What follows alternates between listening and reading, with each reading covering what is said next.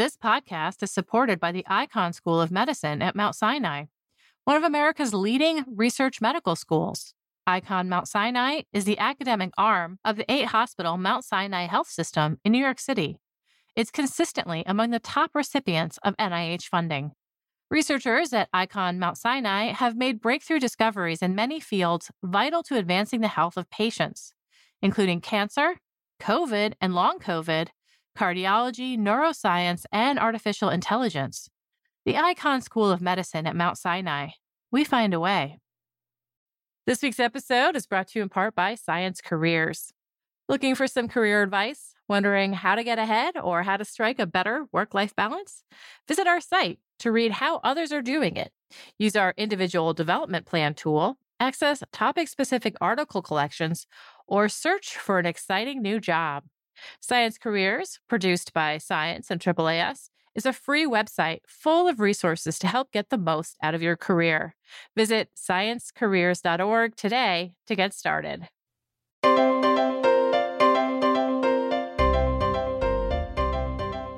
Welcome to the Science Podcast for August 1st, 2014. I'm Sarah Crespi.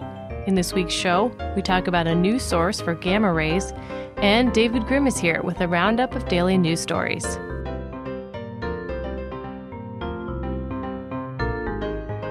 Support for the Science Podcast is provided by AAAS, the American Association for the Advancement of Science, advancing science, engineering, and innovation throughout the world for the benefit of all people. AAAS, the Science Society, at www.aaas.org.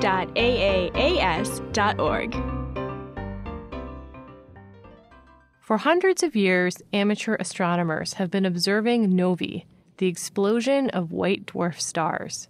Now, new observations from the Fermi Gamma Ray Space Telescope have revealed that novae are an unexpected source of gamma rays. I spoke with Teddy Cheung about this surprising find.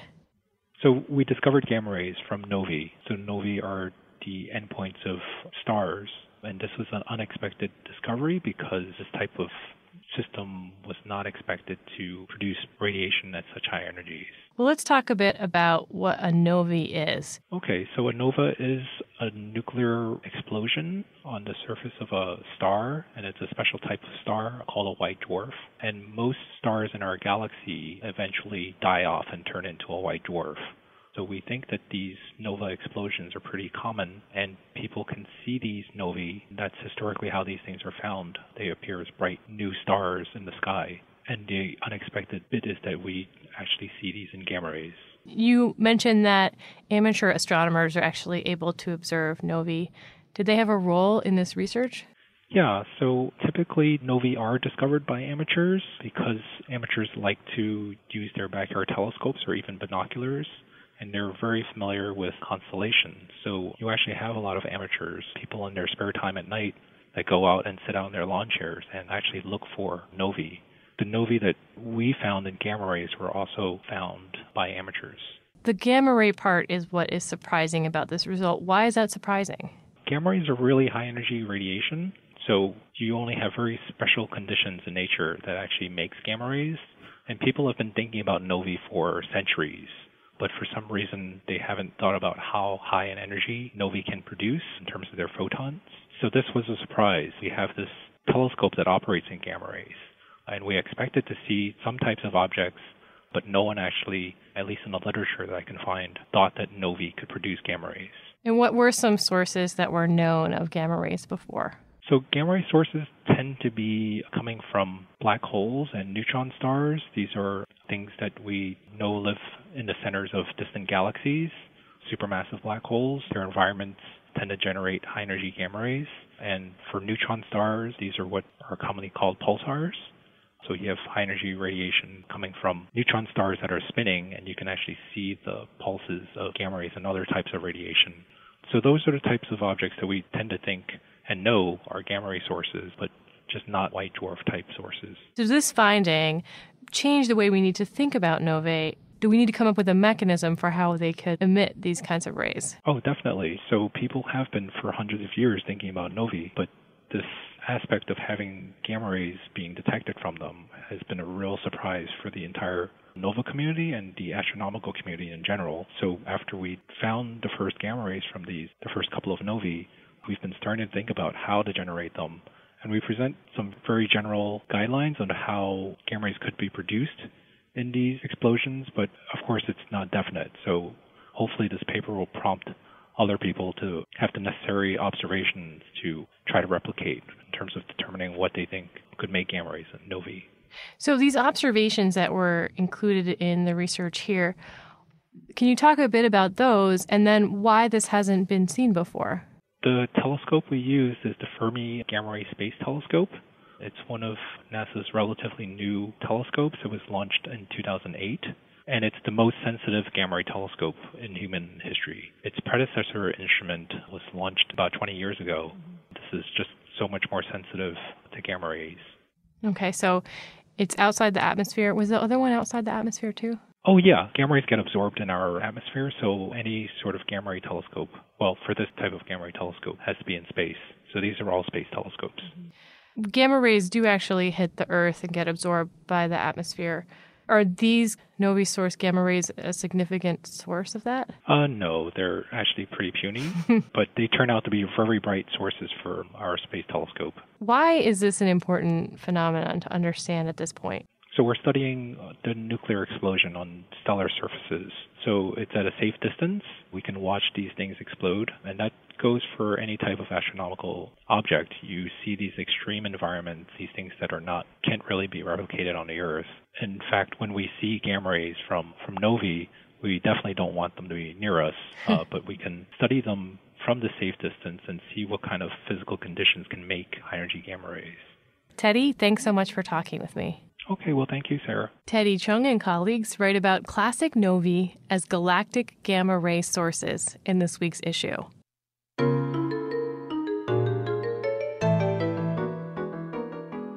Now we have Xochitl Rojas Rocha. She's an intern for our daily news site, here to talk about some recent online stories. I'm Sarah Crespi. First up, we have a story on the effects of maternal smoking on fetal DNA. For decades, mothers have been warned not to smoke while pregnant, and the results of doing so have been quantified. But how smoking impacts things like newborn birth weight, the mechanism at work, has been unclear. So, Xochitl, what other problems do these babies have? So, the babies of smokers tend to have problems with their lung function and to have a higher incidence of birth defects. In some cases, adult children of smokers do also struggle with asthma and nicotine addiction. In the study design here, how did the researchers go about looking into the mechanism so, what they did was they took the blood samples of 889 newborn infants and they looked at these infants' DNA to see if there was a particular methyl group on their DNA which had shown to be changed. And so, when you say whether or not there's a methyl group, that means the DNA is the same, it just has something attached to it? Yes. Once they looked at these epigenetic marks, these removable marks on the DNA of these babies, did they see any differences between the children of smokers and non smokers?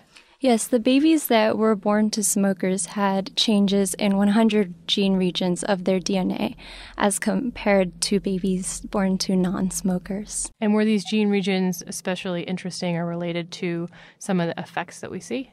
Yes, they're related to fetal development and nicotine addiction. So you can actually inherit nicotine addiction through this mechanism?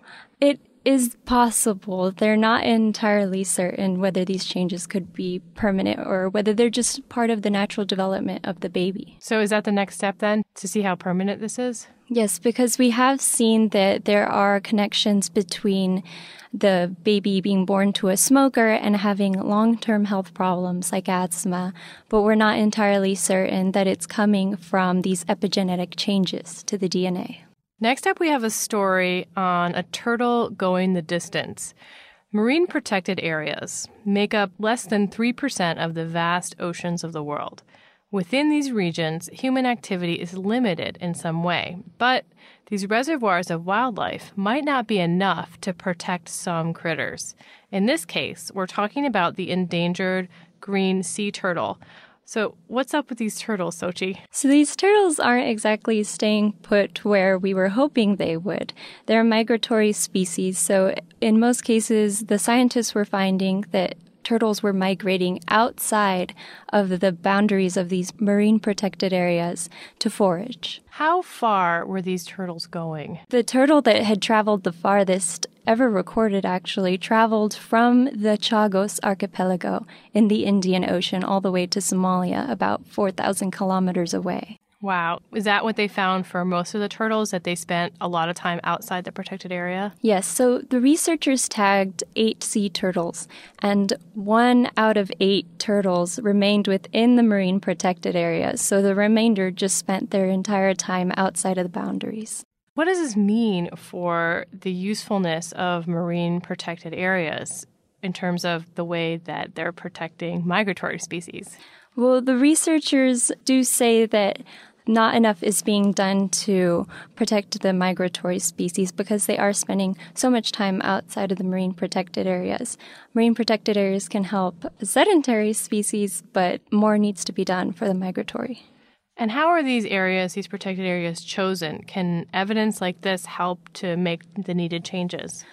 Most decisions that determine how the marine protected areas are formed and where they're formed actually don't have a lot to do with environmental science. So they're very much based more on territories. So where can the nation afford to put these marine protected areas? Which areas fall within its bounds? Is this research going to be used to make an argument to make a change to that? Yes. So researchers are suggesting that for now we need to have larger marine protected areas with smaller ones inside that are going to target exactly where these migratory species will come to land.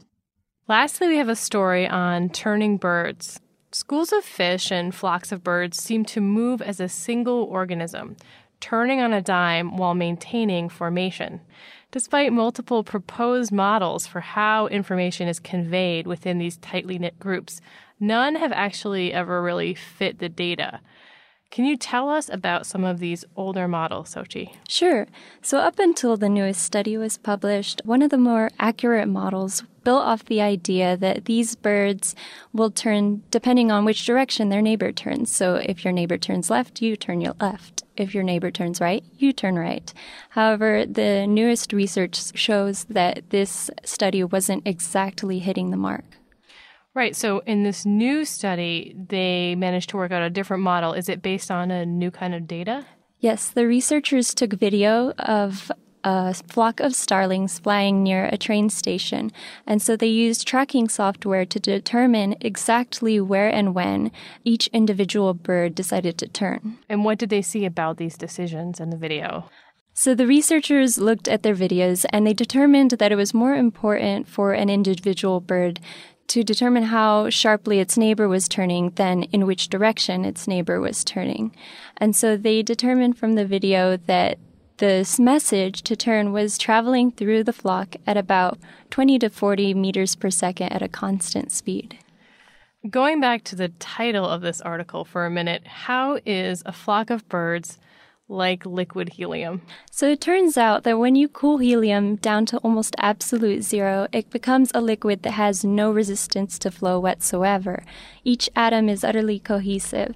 That's very much like a flock of starlings, in that the speed is always constant. And the researchers determined that their mathematical formula was actually identical to the one used to describe the flow of liquid helium. All right, what else is on the site this week, Xochitl? Well, this week we have a lot of articles on science policy. So we have a Science Insider describing how NASA has come up with a new set of rules that limit foreign contributions to their planetary missions. And another article on Google X is coming up with a baseline study to determine what exactly it means to be healthy. And those are both from Science Insider, our policy blog. Thanks, Xochitl. Thanks, Sarah. Xochitl Rojas Rocha is an intern for our online daily news site. I'm Sarah Crespi. You can check out the latest news and the policy blog, Science Insider, at news.sciencemag.org. And that concludes this edition of the Science Podcast. If you have any comments or suggestions for the show, please write us at sciencepodcast at aaas.org or tweet to us at Science Magazine. You can subscribe to the show on iTunes, Stitcher, SoundCloud, and many other places, or listen on the Science site. The show is a production of Science Magazine. Jeffrey Cook composed the music. I'm Sarah Crespi.